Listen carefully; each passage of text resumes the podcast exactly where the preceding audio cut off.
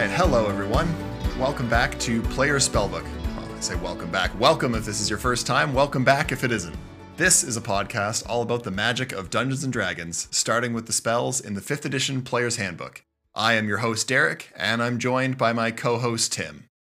Today, we're talking about the cantrip Firebolt.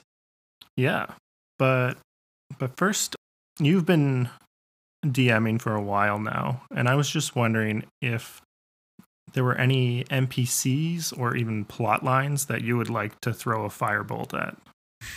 If there are any NPCs that I personally would like to throw a firebolt at, Yeah, I, I'm. I think I'm trying to get at like, are there any NPCs or any uh, plot lines that you regret? Hmm. Any NPCs or plot lines that I regret? I think that there is um, actually maybe this relates well to the fire metaphor we're we're going with here. But I think that I gave uh, my brother's character an enchanted sword uh, named Sirocco the Scorcher that had the spirit of a brass dragon trapped inside of it, which was an awesome idea when I came up with it.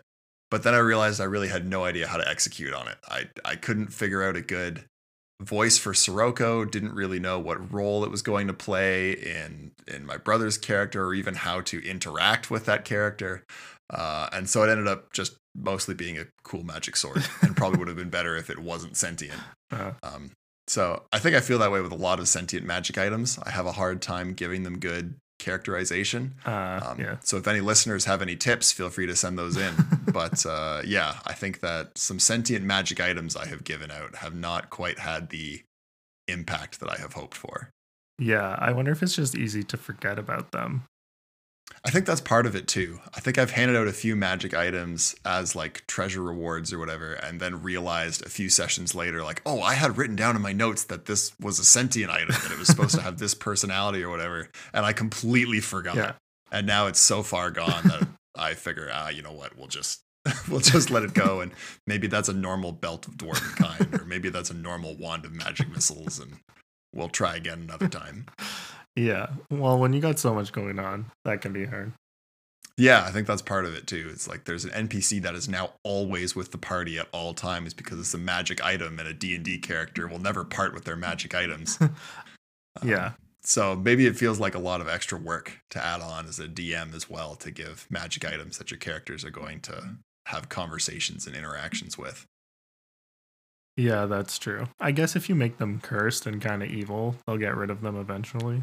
Probably. Get rid of them. Yeah, that's probably a good starting point. Make them really like not nice Yeah. sentient magic or, items. and yeah. Or just like, only be around for a short time. or make them have like the opposite motivation of your of your PC. they're constantly testing and berating them and yeah yeah that's another way to do it well but anyway this is a podcast about firebolt despite uh despite the episode thus far uh why don't we jump into the actual cantrip and uh get get ourselves back on track here Yeah. all right firebolt is an evocation cantrip casting time one action range 120 feet components verbal and somatic with an instantaneous duration you hurl a mote of fire at a creature or object within range. Make a ranged spell attack against the target. On a hit, the target takes 1d10 fire damage. A flammable object hit by this spell ignites if it isn't worn or carried. The spell's damage increases by 1d10 when you reach 5th level, 11th level, and 17th level. And it is available for artificers, sorcerers, and wizards. So, Tim, any uh, any thoughts right off the gate? Right off the gate, off the bat. Yeah. I'm mixing my metaphors here. I think on the surface it looks like a really good uh really good cantrip, but I've become so disillusioned with fire damage that I would be hesitant to take this spell. I mean the range is really good. I like that it's an a- attack instead of a save and and everything, but uh, maybe it's just playing with you specifically, but there are a lot of times where fire does nothing. So Yeah, any discussion of damage types, well, at the risk of sounding like a broken record, has to include the disclaimer of this totally depends on your campaign. But there are a lot of monsters that are resistant or immune to fire damage. Yeah. Um, so that uh, should probably be taken into account if you're a player looking at taking this spell. So, for example, almost all fiends, of which there are a huge number, are immune to fire. Uh, you have uh, many kinds of dragons that are immune to fire. Uh, certain subspecies of giants are immune to fire, and even character classes like three or character races, pardon me, three types of dragonborn are resistant to fire. Tieflings are resistant to fire. In our campaign right now, three out of five characters are resistant to fire. Yeah. So Firebolt is, like you said, it's a great cantrip. It's got uh, the best range of any cantrip. It's got incredible damage at 1d10, Yeah. but the fire damage can be a real gamble. Yeah, for sure. The one the one way you can get around that kind of is by taking the elemental adept feat because then you can get around resistance. But I think there's still a lot of monsters that are completely immune to fire. Yeah, if you're really going hardcore into a fire damage dealing build, uh, then Elemental Adept is certainly worth it because you'll encounter fire resistance Mhm. probably quite frequently. Yeah. Um, and if you're doing a fire build, then this is probably a cantrip that you're taking. Yeah, so sure. you should consider that. Yeah. Yeah, I think that other than that, there isn't like a ton else to say. Like verbal and somatic, it doesn't really have an interesting material component, No. which is maybe kind of a shame. Uh, it might be kind of cool to see like a little bit of phosphorus or like bat guano, like what's required in the fireball spell. Um, might be kind of cool, but this is just you wiggle your fingers and point at someone and blast them with fire. Uh, the additional effect is pretty cool that a flammable object uh, ignites if it's hit by the spell. Yeah, I think that that to me is the biggest risk in this spell. Not that you won't be able to deal damage uh, because the fire is resisted, but that you run the risk of setting things on fire. And I don't mean that in a bad way. I mean, something catching fire is inherently a pretty dramatic thing to happen. And I think that Firebolt is a great way to up the drama Yeah. Because setting things on fire is super dangerous Yeah. particularly in a d&d world there's a reason that throughout most of history arson has been a capital crime like the setting of fires where fire shouldn't be Mhm. has been disastrous in a lot of cases off the top of my head i can think of the great fire of rome the great fire of london the great fire of chicago Yeah. we here in Canada just saw wildfires sweeping across British Columbia last summer. Yeah. Like there is all kinds of dangers with fire running out of control, particularly in a, a world like the the pseudo medieval setting of most D and D games, where most construction is made of wood. Yeah, for sure. I can I can completely see somebody casting firebolt as being a warrant for getting arrested. like if you cast firebolt in an urban center, the city guard will want to have a word with you because you're basically committing arson. So I watched this whole video on um, the Battle of the Nile, which is a famous battle during the Napoleonic Wars with Horatio Nelson. Mhm. In that battle, a ship famously exploded, which apparently didn't happen that often. But then the ships that were around that ship stopped firing cannons and started wetting all the ropes and the sails and uh, like wetting everything down because they didn't want any sparks to get on their ship. And it, the Yeah. idea was that if ever there's a fire on your ship and there's an enemy firing at you, you worry about the fire on your ship before you The worry fire on your ship is way more Yeah. dangerous. Yeah. Yeah, absolutely. Um it's like there was a big I, I I haven't watched a lot of Game of Thrones, but I remember seeing a scene where there was like a pirate captain or something like that who was shooting flaming arrows from his ship and uh, I was thinking like the fire on your ship is probably more dangerous. Like whatever you're using to light those flaming arrows is probably way more of a risk than these fire arrows are worth. Yeah. Yeah, I think the uh, the Witcher series does a really good job with this. In in the books, at least, fire magic is just as evil as necromancy magic for those reasons, because fire is so dangerous.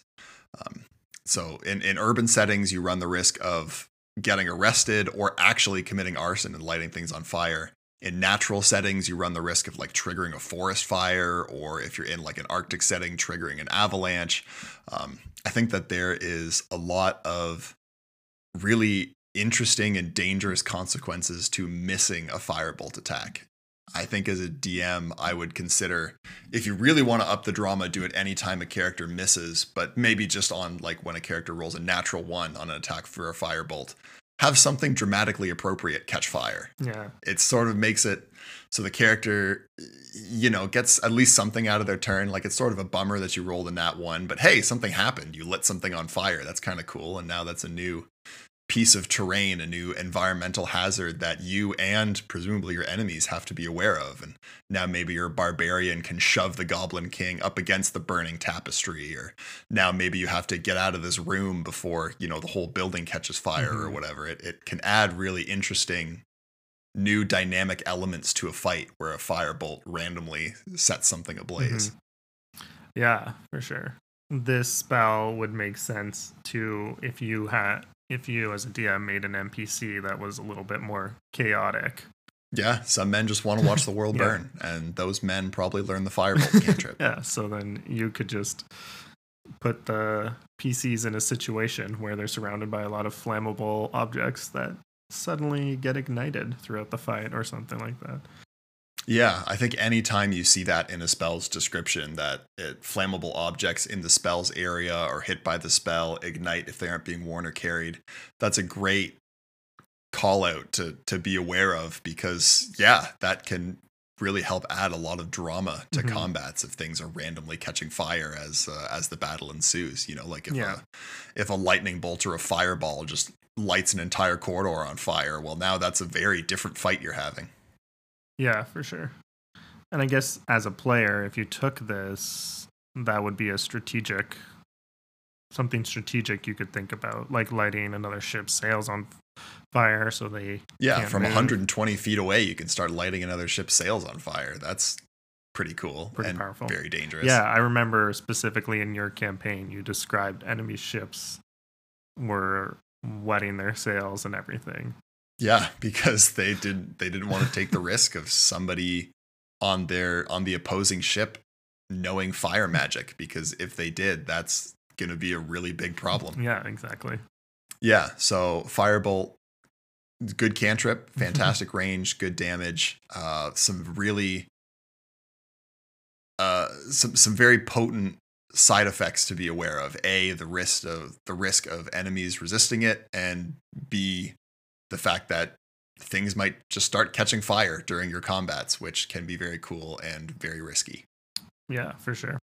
Yeah, I think as far as uh, as as for a DM, that's it's much the same. Um, an enemy spellcaster can use this to light things on fire from a great distance away, which can be kind of a neat way to maybe trigger traps uh, for players nearby. Like they enter a room and um, you know the spellcaster instead of shooting at them shoots like the wooden lintel of the door above them and causes a tunnel collapse or something mm-hmm. like that um, that can be can be kind of cool and you get that great like um, you know one of the players yelling like you missed and the spellcaster going did i and then the roof collapses yeah. you know that classic hawkeye line right. um, so yeah, there's there's all kinds of those shenanigans. Um, and then Firebolt works pretty good as a legendary action uh, cantrip cast for things like liches as well. It's right. it's good damage. Um, enemy spellcasters probably want to maintain a pretty substantial uh, distance from the rest of the party because they tend to be kind of squishy. Mm-hmm. Um, so this is a good way to uh, to deal some some consistent damage with a legendary action if you can cast a cantrip that way for for higher level spellcasters. Yeah, so, how would you treat the wording of a flammable object if you hit someone? Because presumably there are some clothes that would be flammable. Do you just ignore well, that effect? Yeah, the, the spell specifically says if it isn't being worn or carried, oh, yeah. it catches fire. I totally so I presume that means like you're not lighting somebody's clothes on fire or you can't use it to like burn up the, you know, enemy druid's quarter staff or whatever. Right. Um, it has to be something that isn't directly on a person, um, which is kind of a curious thing in D and D. Like sometimes some fire effects will light you on fire, and sometimes they don't. Uh, so, like, why does Firebolt not light you on fire, but a fire elemental's touch attack does? There's not a whole lot of consistency there. The funny thing that it, that this is making me think of though is like, say I'm carrying a couple bags of gunpowder or something, and then I get hit by a firebolt, and they wouldn't go on fire just because I'm carrying them. But if I drop them, just because you're carrying them, yeah, there's almost some like mystical quality to an object being worn or carried yeah. that prevents magic from from affecting it normally. It's probably just exactly how love works in Harry Potter, uh, having a protective effect. You just love the things that you wear and carry, and then your your love protects really them. Love whatever. You carry. well, I mean, I mean, most D and D characters are quite uh, motivated by uh, greed, or to put it more politically, enlightened self-interest. Um, yeah. So they might be they might be very much in love with the things that they're carrying. So yeah, exactly. Maybe that makes sense. But yeah, if you're if you're the DM and you know that one of your players really likes Firebolt, then consider what flammable objects you're putting in your encounters. You know, maybe you are fighting you know nearby the munitions area of the barracks or like Eh, there's an alchemist shop across the street or whatever and an errant firebolt goes in there and starts causing all kinds of mayhem like there's a lot of opportunities by just putting flammable things around to create some some fascinating new kinds of fights just depending on how the rolls go and and where combat ends up like even just what direction the wizard ends up shooting in that's a good suggestion but lots of flammable ob- uh, objects all around your universe. Yeah, lots of flammable or explosive objects all over the place. all, all around the universe that you've so meticulously designed. I mean, video games have somewhat captured that. Oh yeah, you know, sure. you have like enemies taking cover behind explosive barrels yeah. and stuff like that. It's like sometimes they're sometimes they're just asking for it. yeah. It's like in in Breath of the Wild when you just picked up a bunch of fire arrows and you come across that encampment of bokoblins where they've somehow made their camp, you know, surrounded by explosive barrels and it's like, "Oh, you guys are asking for it." yeah. You know, every so often give your your fire-loving character a real reason to be glad that they specialized in fire. Yeah. And then the next session, give them a fiend. And then the next session, it's all demons, yeah. and none of them take any damage from fire. And you know, the the DM gives and takes away. Yeah. All right. Well, I, I think that's everything we have to say about Firebolt. Do you have any last passing thoughts? No, but we'd love to hear any thoughts from our listeners. You can follow us at Players Spellbook. That's Players Spellbook with one S on Twitter. Let us know your thoughts. Share your homebrews so we can review them in the future. And also um, follow this podcast so you don't miss any episodes. And finally, you can join us next week when we're going to make lots of friends with the Cantrip Friends.